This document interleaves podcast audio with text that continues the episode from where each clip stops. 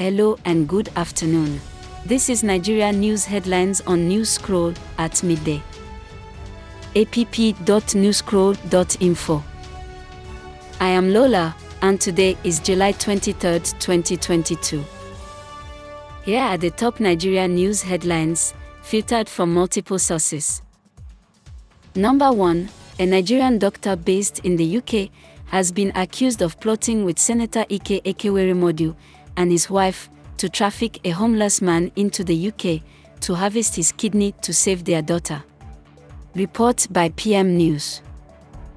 2. Nigerians react to the UN telling President Buhari's government to release Nnamdi Kanu. Report by Naija News. 3. The Airline Operators of Nigeria, AON, has threatened to prosecute aggrieved airline passengers that destroy airline properties or assault staff. Report by Leadership NG. 4. The Anambra, Ekiti, and Osun state elections are proof of my commitment to ensure credible polls, says President Buhari. Report by The Guardian NG.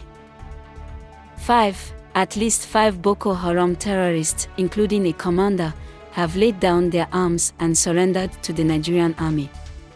Report by Daily Post. This rounds up the headlines at midday today from Newscroll. Visit app.newscroll.info for current Nigeria news headlines.